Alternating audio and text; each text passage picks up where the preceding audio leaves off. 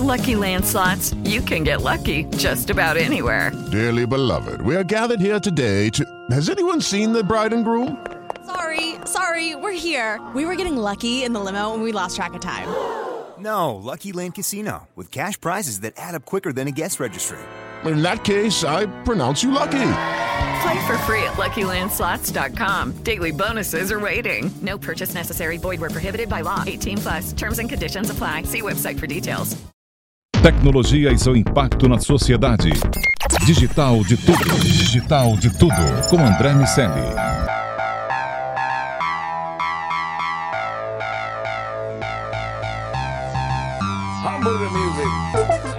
Salve, salve, habitantes da sociedade digital, sejam muito bem-vindos. Eu sou André Miceli e esse é o Digital de Tudo, seu podcast sobre o impacto da tecnologia em toda a sociedade.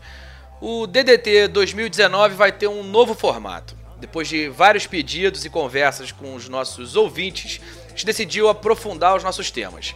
Então a gente vai ter um programa para que cada um dos três participantes explore o seu assunto e um programa com todo mundo junto para debater um artigo com uma pegada mais acadêmica. Hoje vamos falar com o Iago Ribeiro, que comenta startups e soluções. Mas sabe, Iago, eu falei pra caramba aqui nessa abertura e me deu uma certa fome, cara. Caraca, Andrezinho. Eu comeria um hambúrguer agora. É mesmo? O que, que, você, que, que você acha da- do meu desejo por um hambúrguer? Pô, o que, que você acha se existisse uma empresa que até 2035 tem o objetivo de acabar com a proteína animal?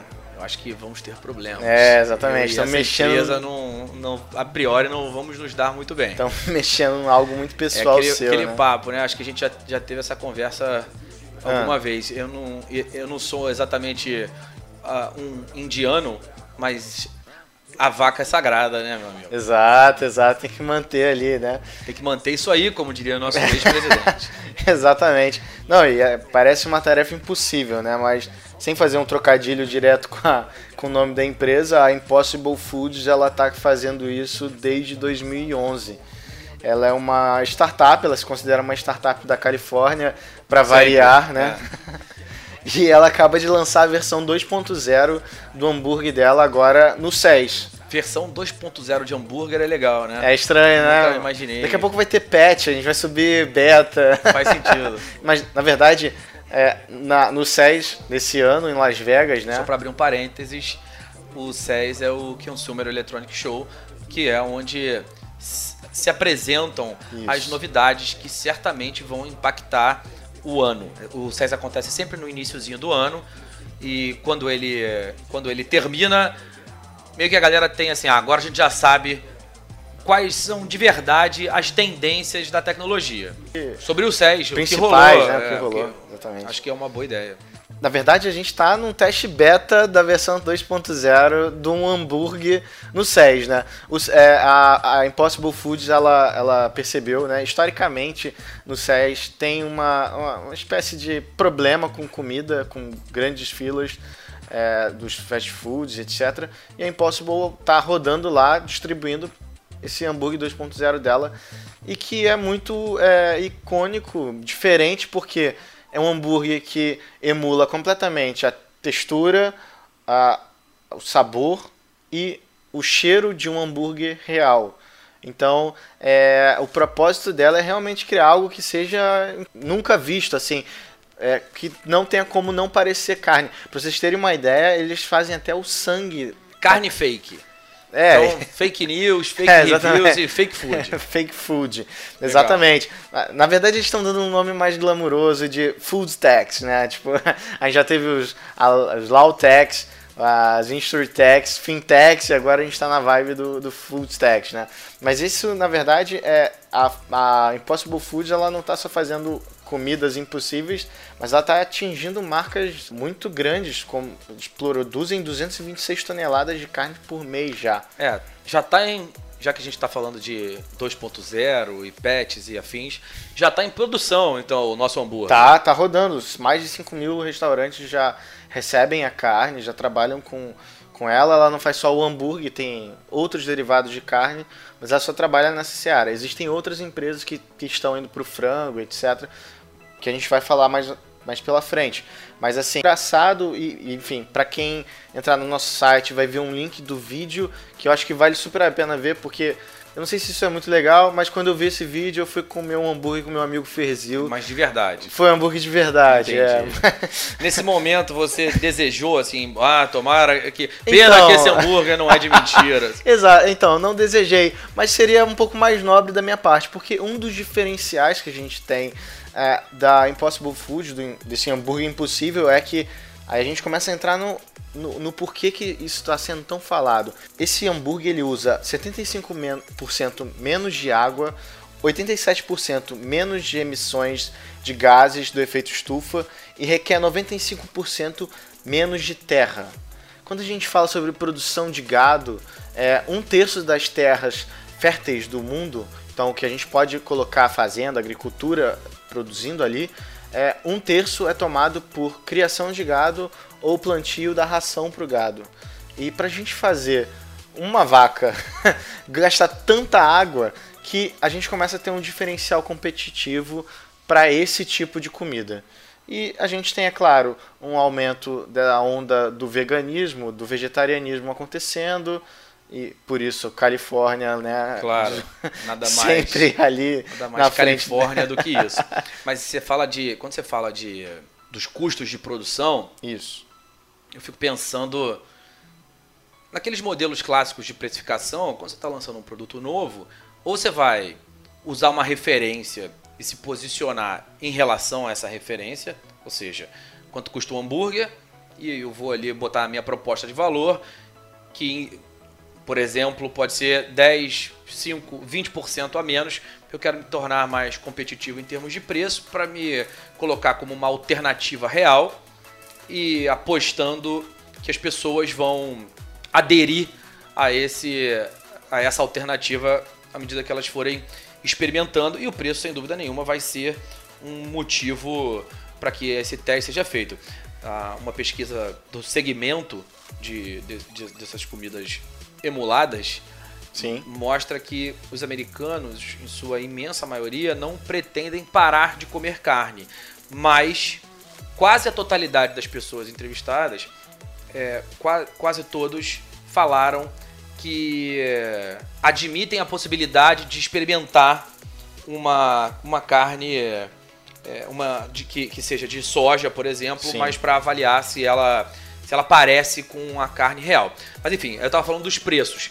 Então a gente vai ter ou tomando uma referência ou usando os custos de produção para chegar a um preço final. Quanto custa produzir, a cadeia inteira, mais impostos, mais o meu lucro desejado, vai me dar um preço. Certamente vão ser valores muito diferentes, porque seguindo pelos custos pelos custos de produção, pelo menos daqui a pouco, desconsiderando Sim. esse processo de pesquisa que certamente é, é muito caro, exatamente. mas uma vez que essa, que essa engrenagem esteja funcionando, os custos de produção mais margem e lucro certamente vão ser muito menores do que a referência de comida que a gente tem hoje, o que pode ser interessante do ponto de vista de negócio, porque pode dar escala para esse, esse, esse segmento, mas pode ser interessante também do ponto de vista de responsabilidade social, porque a gente vai conseguir fazer chegar comida barata e, e proteica, enfim, comida de verdade em lugares que hoje em dia tem muitos problemas com inanição, com, com, com a fome, como a, a, o continente africano em sua enfim, imensa maioria. Pois é, mexe até, na verdade, com, com, até com a terra, né? Porque se você usa menos terra. Claro. É uma, é uma reconstrução do equilíbrio econômico que foi montado, o que acabou sendo criado em função dessas relações comerciais. O plantio, os fornecedores, o, o, as vilas e, e, comércios que acabam aparecendo em função dessas, dessas fazendas, como sempre nesse processo de refrigeração da economia que o capitalismo faz, a, a gente vai, vai ver muita gente se dando mal. Sim. Porque quem. É, Só produzia gado, etc. Vai ter problema. Vai ser é, Nada. É, o, nosso, o nosso DDT sobre Veneza fala muito sobre isso. Quem se dedica só ao processo, em um dado momento, tende a desaparecer. Pois é. Quem se dedica à inovação tende a sobreviver. Mais ou menos o que está acontecendo com a Apple hoje em dia, que não para de perder, porque os seus iPhones são muito mais processo do que inovação. Então tem uma galera que vai certamente sucumbir de um lado e uma galera que vai se dar muito bem do outro, que é a galera que vai aproveitar essa nova realidade, caso ela se confirme, para ter novas ideias, novas propostas, novas empresas, novos cultivos e por aí vai, um mercado inteiro se criando pela frente. Pois é, exatamente. E assim, a gente está falando de um mercado que pretende movimentar um trilhão agora, em 2022, Até sabe? 2022, Exatamente. um trilhão de dólares. E São do- 250 bilhões de dólares por ano. Exatamente. Então, assim, E como você bem disse, desculpa, agora. Agora. É, a gente não tá falando de daqui a. daqui a 30 anos, né? Isso será a pauta do Daniel, mas a gente está falando de algo que está nascendo agora, algo que realmente pode impactar é, na, na, na fome, na fome que a gente tem hoje, na, na produção de alimentos, na mudança, no, na, na relação do homem com a terra, né? De, de que Bom, se a gente precisa de menos terra para produzir, o valor da terra diminui, isso possibilita mais pessoas comprarem terra. Enfim, é o capitalismo criando a reforma agrária, né? É, o Dando a volta. fazendo aquilo que o socialismo nunca conseguiu fazer. né? É, como sempre, a- enfim, aquela história, aquela velha máxima de que o capitalismo é o pior sistema depois de todos os outros, mais uma vez se confirma. Exatamente. Tem terra e tem mobilidade social acontecendo Exato. em função disso.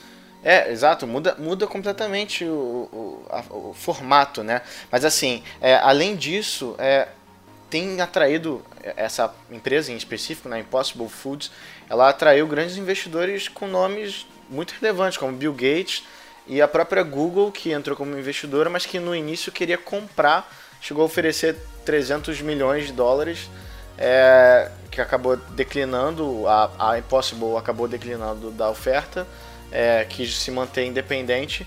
E um, um fato curioso é que o empreendedor por trás disso tudo, o Pat Brown, é, ele é um, um empreendedor que está na faixa etária de 50, começou a empresa aos seus 55 anos, que faz a gente lembrar diretamente do nosso DDT número 1, né, que a gente falou sobre o mito do empreendedor de 22 anos, né? Sim, que a própria Califórnia, talvez por, pelo cinema, pelos livros, por essa, por essa mística que foi criada em, em torno de Sim. Steve Jobs, Bill Gates, que realmente começaram as suas empresas novos, quando eram novos, ah, e a gente de alguma maneira tentou desmistificar essa ideia no nosso primeiro DDT.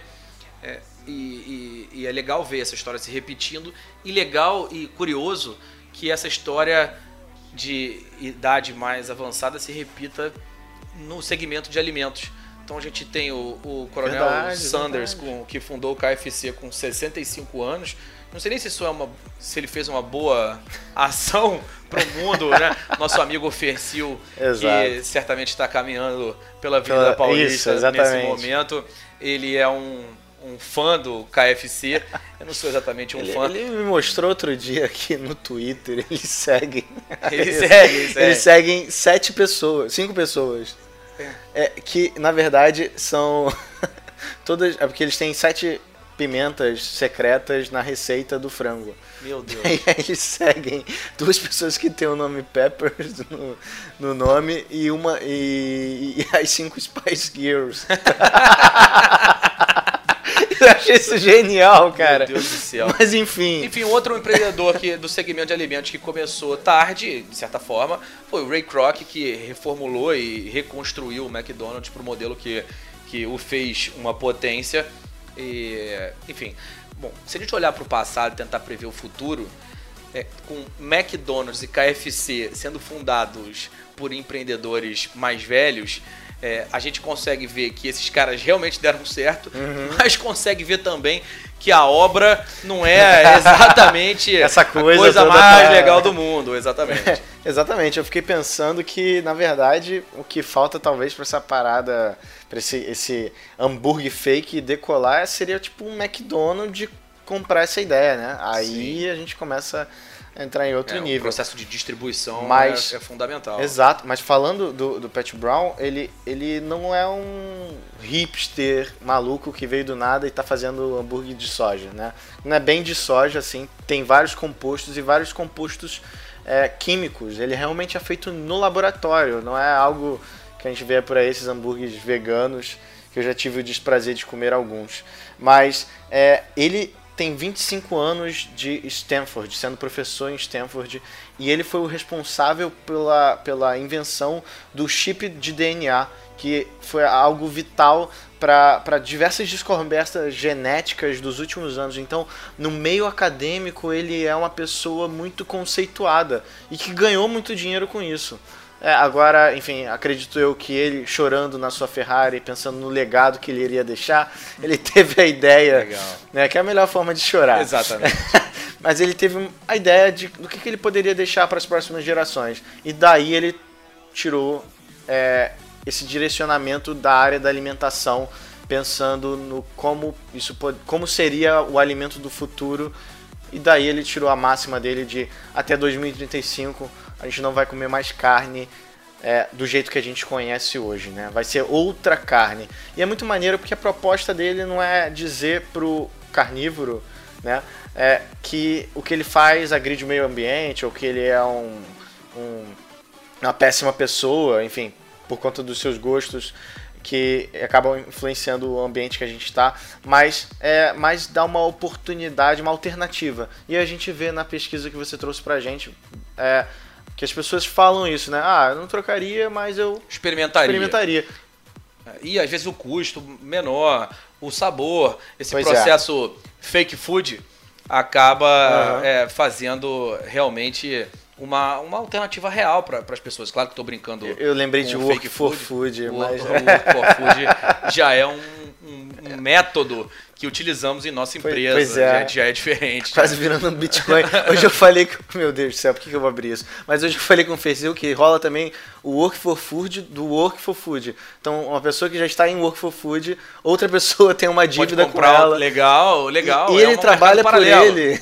Legal, Enfim, acho, acho que faz. Algo faz saudável para os empreendedores que estão nos ouvindo. É, a gente estava falando sobre, sobre o legado e eu vou fazer um jabá do, do, da minha coluna aqui na Jovem Pan Sociedade Digital, onde todo sábado eu converso às 5 horas da tarde com o meu amigo Carlos Aros e a gente estava falando há alguns poucos episódios sobre esses empreendedores, os super empreendedores. E aí o que a gente falou foi que depois da grana, o legado passa a ser a obsessão de alguns desses caras. Sim. Como o Bill Gates com a fundação Bill e Melinda Gates, que eles decidiram Sim. erradicar a malária do mundo, por exemplo. E, e, e, pelo visto, dessa vez a história se repete.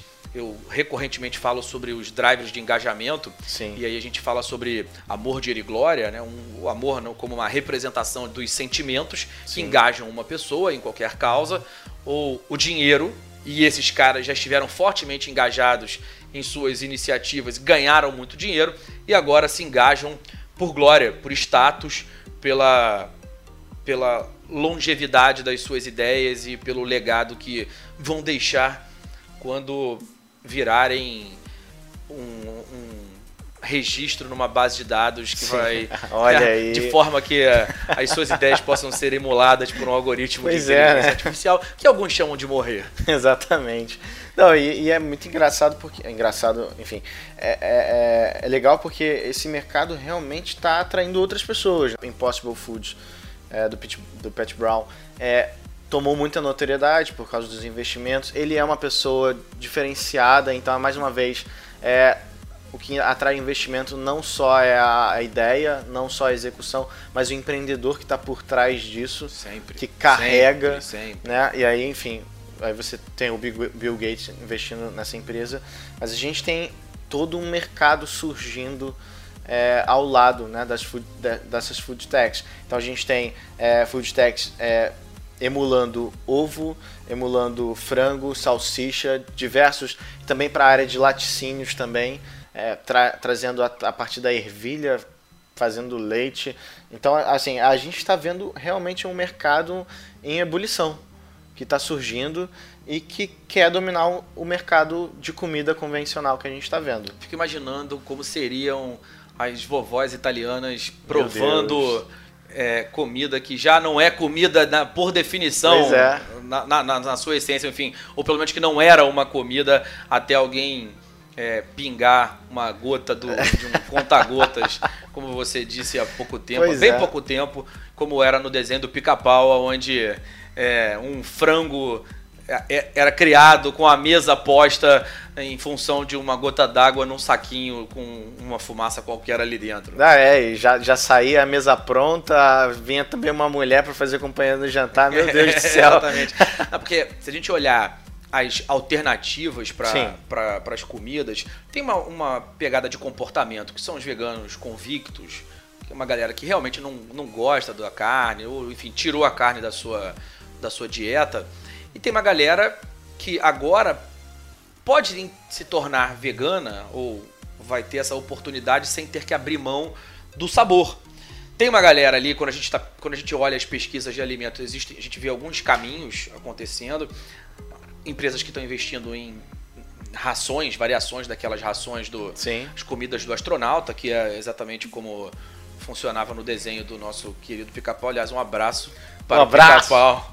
É, e, e- e o- a galera que de montanhismo já faz, então uma galera que leva essas comidas e que até dão testemunhos positivos, por incrível que pareça, sobre elas.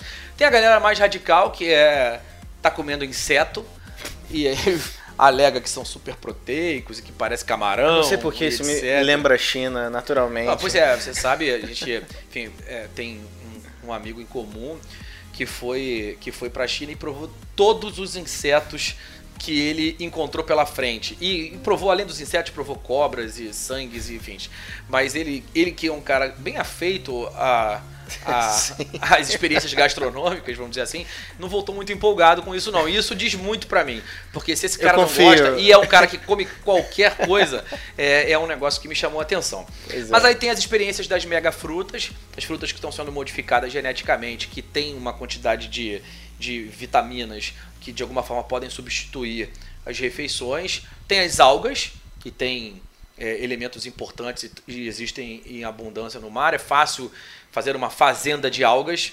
E tem as microproteínas que não são tão dedicadas ao sabor, mas aquela pegada de comida como remédios, quase, Sim. né? A- a- que todo mundo já ouviu isso da sua mãe, né? Come, finge que é remédio quando você não gosta Pois de alguma é, coisa. meu Deus e eventualmente futuro. é mesmo, né? Então as pessoas vão falar mais o come, finge que é remédio, dessa vez sendo remédio.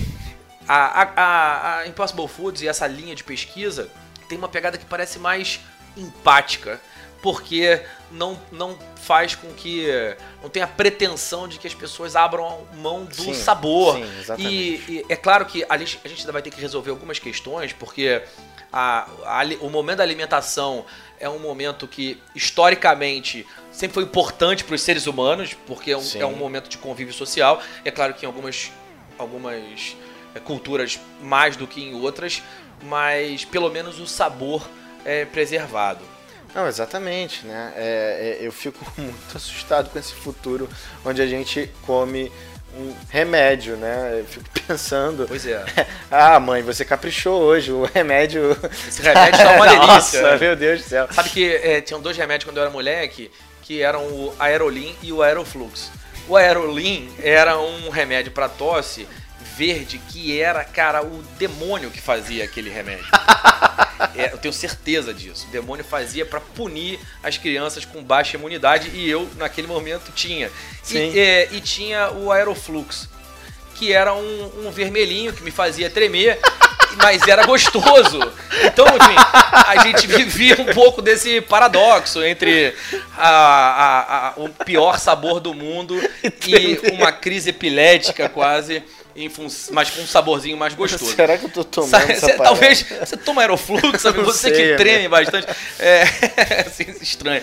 Mas é, outra, falando de comida como remédio, a Coca-Cola era um remédio, né? E, e aos pouquinhos a galera foi se, se acostumando. Caramba. O gin, em um momento da história, né, não sei exatamente se com esse sabor, mas o gin também era um remédio.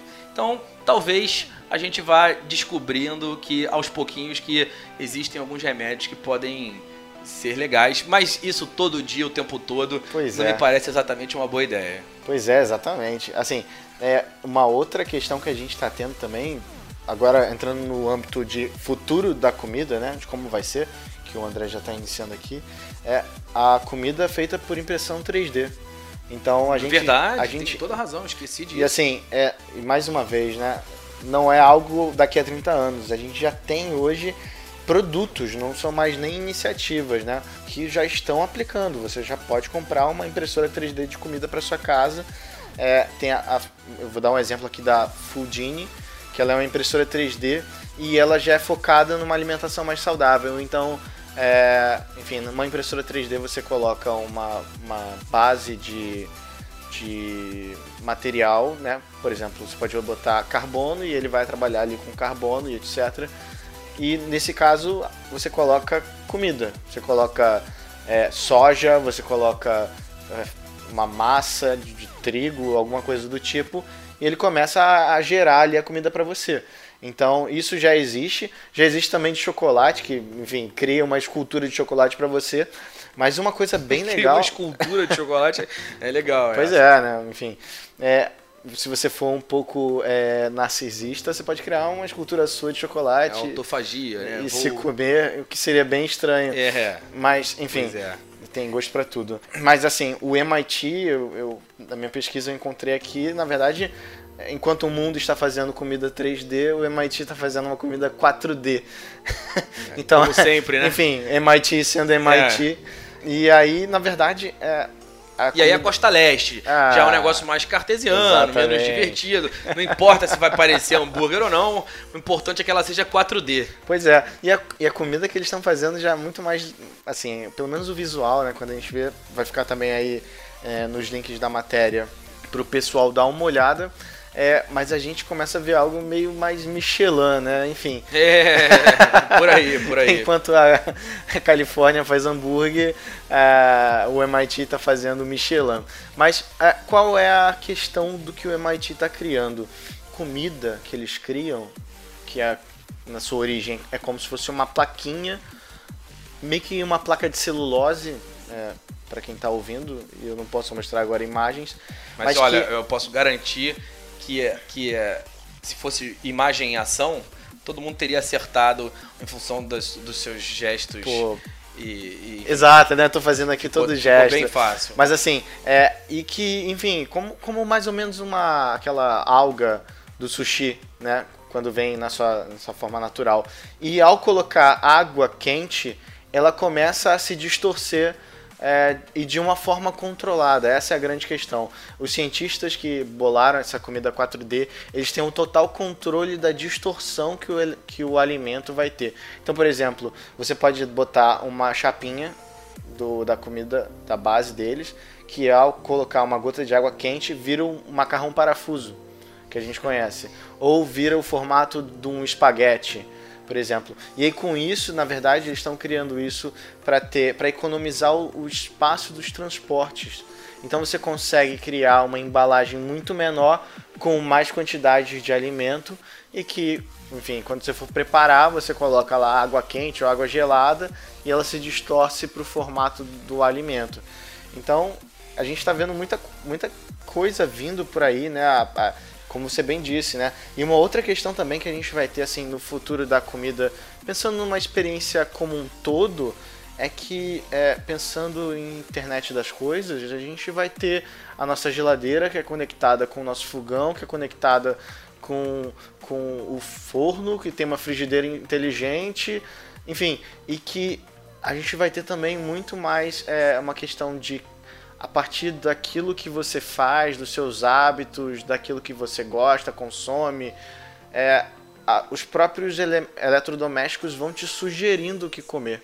E mais né? do que isso, ou em, em paralelo a isso, uma das minhas apostas já para 2019, quando falei na, enfim, na minha coluna no jornal sobre que a gente também falou no nosso DDT, o nosso último DDT, Sim.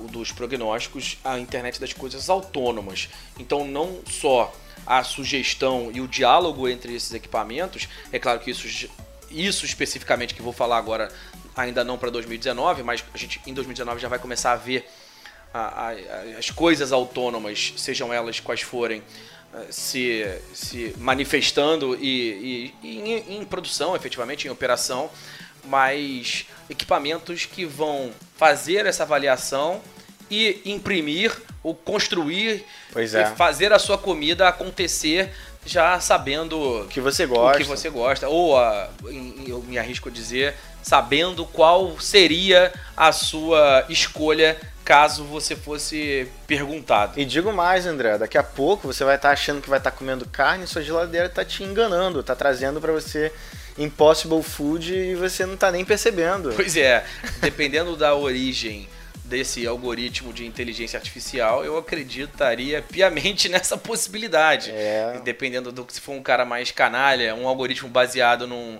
num pequeno crápula, é, ela certamente faria isso comigo sem, Com. Nem, sem nenhuma dúvida.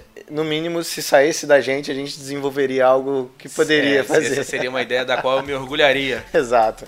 Mas é, é, eu acho que para o próximo ano a gente vai ver muito ainda isso aqui no Brasil chegando. Eu apostaria que daqui a pouco a gente vai ter alguma grande rede é, de fast food adotando alguma iniciativa dessa e aí realmente a gente vai ter uma popularização, como você bem disse, a grande questão da, da logística de entrega, de distribuição disso, eu acho que vai ser a grande guerra e, e enfim, tem uma grande batalha com a indústria pecuarista, né? Sim, que é muito forte. É, enfim, e, e, tem muitos fuzis nos Estados Unidos e, e pelo mundo afora. Sim. Mas assim, é, eu não sei se para os próximos anos a gente vai ter muito um embate, algo muito mais é, como uma opção que não necessariamente não vai brigar diretamente com o mercado, mas se a gente está pensando no futuro de mudanças climáticas, talvez chegue a um, a um momento onde seja proibido. Né? É, mas se a gente olhar, se a gente olhar, eu, eu sempre acredito que o mercado regula essas questões. Se a gente olhar os combustíveis alternativos, a gente vai ver hoje em dia que os grandes players eram os players que até então defendiam os combustíveis fósseis, porque é uma galera que tem muita grana para investir. Como a gente pra falou, pivotar também, exatamente. exatamente. Então, assim como a gente falou sobre Veneza, é, quem for mais esperto pode efetivamente crescer nessa nessa, nessa nova realidade.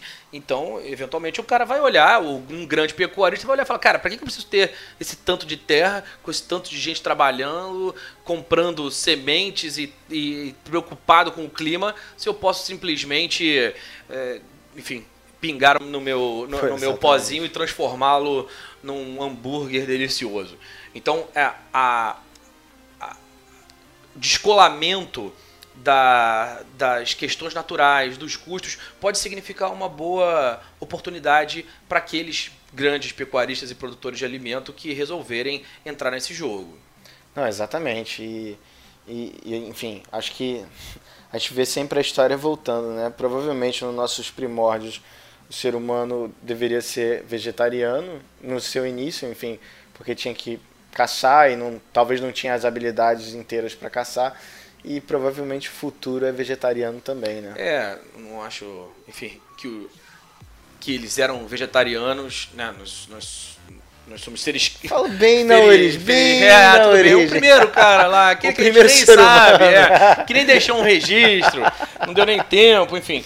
Mas, mas é, uma, é sem dúvida nenhuma, o, independentemente da quantidade, é um fato que os seres humanos se alimentavam, ou enfim, havia um desbalanceamento, principalmente no momento que as aldeias começaram a se firmar e a economia é, começou a se basear no processo de plantio e colheita, aquele momento, os vegetais e legumes, enfim, é, esse tipo de comida sobre a qual os seres humanos tinham controle, acabaram se tornando uma opção muito interessante por uma questão de economia de energia. Não precisava sair para caçar ou saía para caçar em ambientes mais controlados, se expunham menos ao risco, e ali a gente começou a, a olhar esse tipo de alimento como uma, uma grande alternativa. Sim.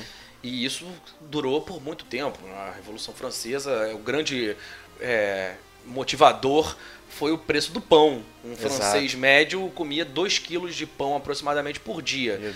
E, e, carne dadas as, as condições geográficas da Europa, não é exatamente uma coisa simples de se obter. Então tinha aquelas pequenas, aquelas, enfim, pequenas fazendas e aí carne de porco, é, mas o, a carne de boi no formato que a gente tem hoje, esse consumo cresceu absurdamente nos últimos 150 anos em função sempre dos custos de produção e da nossa capacidade de trafegar com esses alimentos pelo mundo. Inclusive, o aumento de consumo de carne na China é um dos uma das principais fontes de preocupação, é, porque chinês até então não comia é, carne, não tinha carne de boi no seu cardápio naturalmente, na sua dieta naturalmente, e aparentemente começou esse, esse tipo de alimento começou a cair no gosto. Só que tem bastante chinês, né, cara? E aí, se, a, se a gente imaginar. Pronto, a gente tem o ponto de virada. É, né? exatamente. Se a gente imaginar a tentativa de abastecer o mercado chinês com carne, a gente vai chegar à conclusão que não, aí não vai dar. Meu Deus. E, e esse tipo de iniciativa acaba servindo para democratizar. E aí, mais uma vez, o, o nosso querido Adam Smith com a sua mão invisível, Opa. resolvendo o processo de distribuição e, e construção de igualdade, é, a gente vê o processo de, de democratização desse tipo de, de comida, de alimento, enfim, de alternativa e de qualidade de vida. Exato. Exato. Bom, é isso. Considerações finais, meu amigo Lago. É, enfim, vamos ver aí qual vai ser a. Como é que o fogo de chão vai lidar com tudo isso, é, né? Fico é, pensando, essa, essa o rodízio... É como, como se imprime uma picanha. Essa é uma preocupação bastante legítima. Caramba, exatamente. A gente vai, vai realmente é, observar capítulos curiosos da nossa, da nossa existência.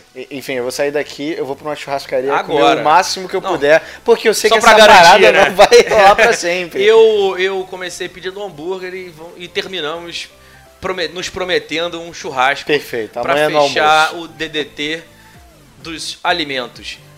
Meu amigo Lago, sempre muito bom conversar com você. Esse foi mais um Digital de Tudo. Um abraço para você e para todo mundo que está nos ouvindo. Um momento jabá de novo.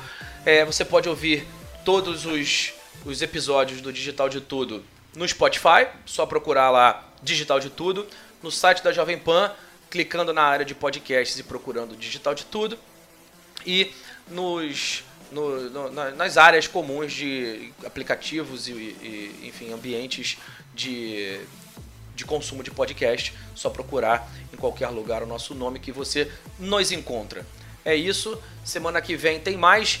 Lembrando, o nosso Spotify, a, o, o, nosso, o nosso Instagram, arroba digital de tudo. Segue lá também. O site digitaldetudo.com.br com os links de tudo aquilo que a gente falou. E é isso, falei mais para terminar do que para começar. Opa, é isso aí, amigo. Beleza, um abraço. Um abraço. Tchau. Tchau. Tecnologia e seu impacto na sociedade.